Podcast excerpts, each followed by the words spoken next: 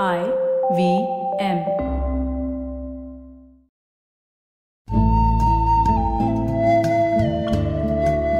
IVM के Hindi travel podcast टेढ़े मेढ़े रास्तों पर आपका स्वागत है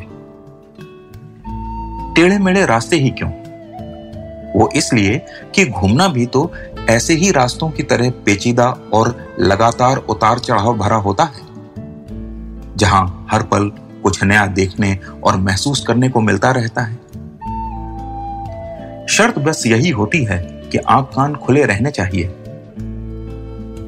मैं हूँ केशव चतुर्वेदी और मैं आपको ले चलूँगा इस ज़बरदस्त यात्रा पर और सुनाऊँगा ऐसी मज़ेदार कहानियाँ शहरों, किलों, महलों, सड़कों और सबसे अहम इंसानों की, जो पिछले 20 साल से ऐसे ही रास्तों पर भटकते हुए मैंने सिर्फ़ आपके लिए इकट्ठा की हैं।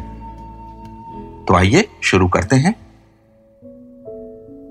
कई बार पहली नज़र में कोई जगह बिल्कुल साधारण सी लगती है, लेकिन जब आप ध्यान से देखते हैं, तब पता चलता है कि वो आम नहीं, बल्कि बहुत ही खास जगह है। ऐसी ही एक जगह है ओडिशा में पूर्ण पानी। यहाँ राउरकेला से 40 किलोमीटर दूर स्टील अथॉरिटी ऑफ़ इंडिया की एक खदान हुआ करती थी। बाद में जब उसमें चूना पत्थर मिलना बहुत कम हो गया तो उसे बंद कर दिया गया।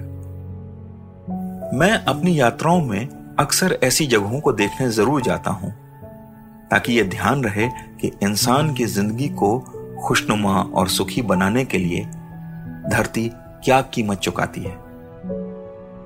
तो वहाँ भी मैं एक स्थानीय व्यक्ति के साथ उस खदान को देखने चल पड़ा। लेकिन उसके पीछे कौन सी सच्चाई छिपी थी, ये मुझे तब तक पता नहीं था। थोड़े समय बाद हम एक जगह पर खड़े थे और मेरे साथी ने मुझसे कहा कि आप सामने जो जंगल देख रहे हैं ना, उसी के पार पूर्ण पानी की खदान है। मैं बड़ी उत्सुकता के साथ उसके पीछे चलने लगा। थोड़ा समय और बीता और हम अभी भी जंगल में ही थे। फिर कुछ और समय बीता। हम अभी भी जंगल में ही थे। अंत में एक झील के किनारे हम पहुँच गए। वहाँ कुछ आदिवासी मछली पकड़ रहे थे और आसपास घना जंगल था। मैंने अपने साथी से पूछा कि वो खदान कहाँ है? तो वो बोला, सर, आप जहाँ खड़े हैं, वो जगह और ये झील, यही खदान है। मैं हैरान था। ऐसा कैसे हो सकता था? जहाँ मैं खड़ा था, पहली नज़र में तो वो 250 एकड़ में फैला जंगल, बाकी जंगल की तरह ही लग रहा था। खदान का रूप तो मैंने झरिया और दूसरी जगहों पर देखा था। ऐसा लगता था जैसे ज़मीन पूरी तरह उधड़ी हुई है, तबाह कर दी गई है। लेकिन इस खान की कहानी जो उस आदमी ने सुनाई, वो किसी चमत्कार से कम नहीं थी। पूर्ण पानी की बेकार पड़ी खदान को सेल ने कुछ वैज्ञानिकों को यह कहते हुए दिया कि वो इसे वापस इसकी पुरानी स्थिति में लौटा दें।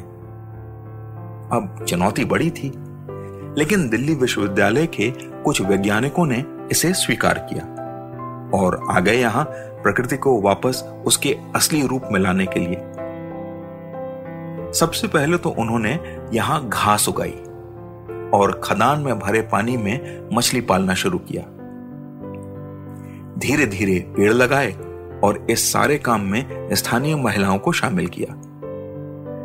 दस साल में बंजर हो चुकी नष्ट ज़मीन वापस हरे भरे जंगल में बदल चुकी थी।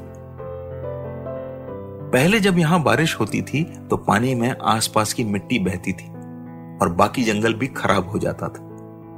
लेकिन अब बारिश में एक इंच मिट्टी भी पानी में नहीं बहती थी। मैं चुपचाप उसकी बात सुन रहा था। वो अभी भी बोल रहा था, सर, पूर्ण पानी खदान में सब कुछ उल्टा है। आप जिस ऊँचे टीले पर खड़े हैं, वो कभी समतल ज़मीन थी। इसके नीचे वही पत्थर और चट्टाने हैं, जिन्हें कभी खुदाई के दौरान निकाला गया था। और जहाँ आप झील देख रहे हैं ना, वो कभी समतल ज़मीन हुआ करती थी। उसकी कहानी अभी भी जारी थी। उसने कहा, वैज्ञानिकों को पता था, एक बार वो काम करके चले जाएँगे तो ये जगह फिर खराब हो सकती है। तो उन्होंने यहाँ की महिलाओं को इसकी देखभाल का जिम्मा सौंपा। इसके बदले यहाँ जो मछलियाँ होती हैं और जो भी फल फूल पैदा होते हैं, उन्हें बेचने का अकेला अधिकार सिर्फ़ इन्हीं महिलाओं को दिया गया है। तो अब सारा काम बड़े आराम से चल रहा है। दस साल के अंदर दशकों से बंजर पड़ी ज़मीन को वापस एक फलते फूलते जंगल में बदल दिया गया था। और मैं उस कहानी के सुखांत को अपने सामने देख रहा था। मछली पकड़ने वाली महिलाएँ अब अपने घर लौट रही थी।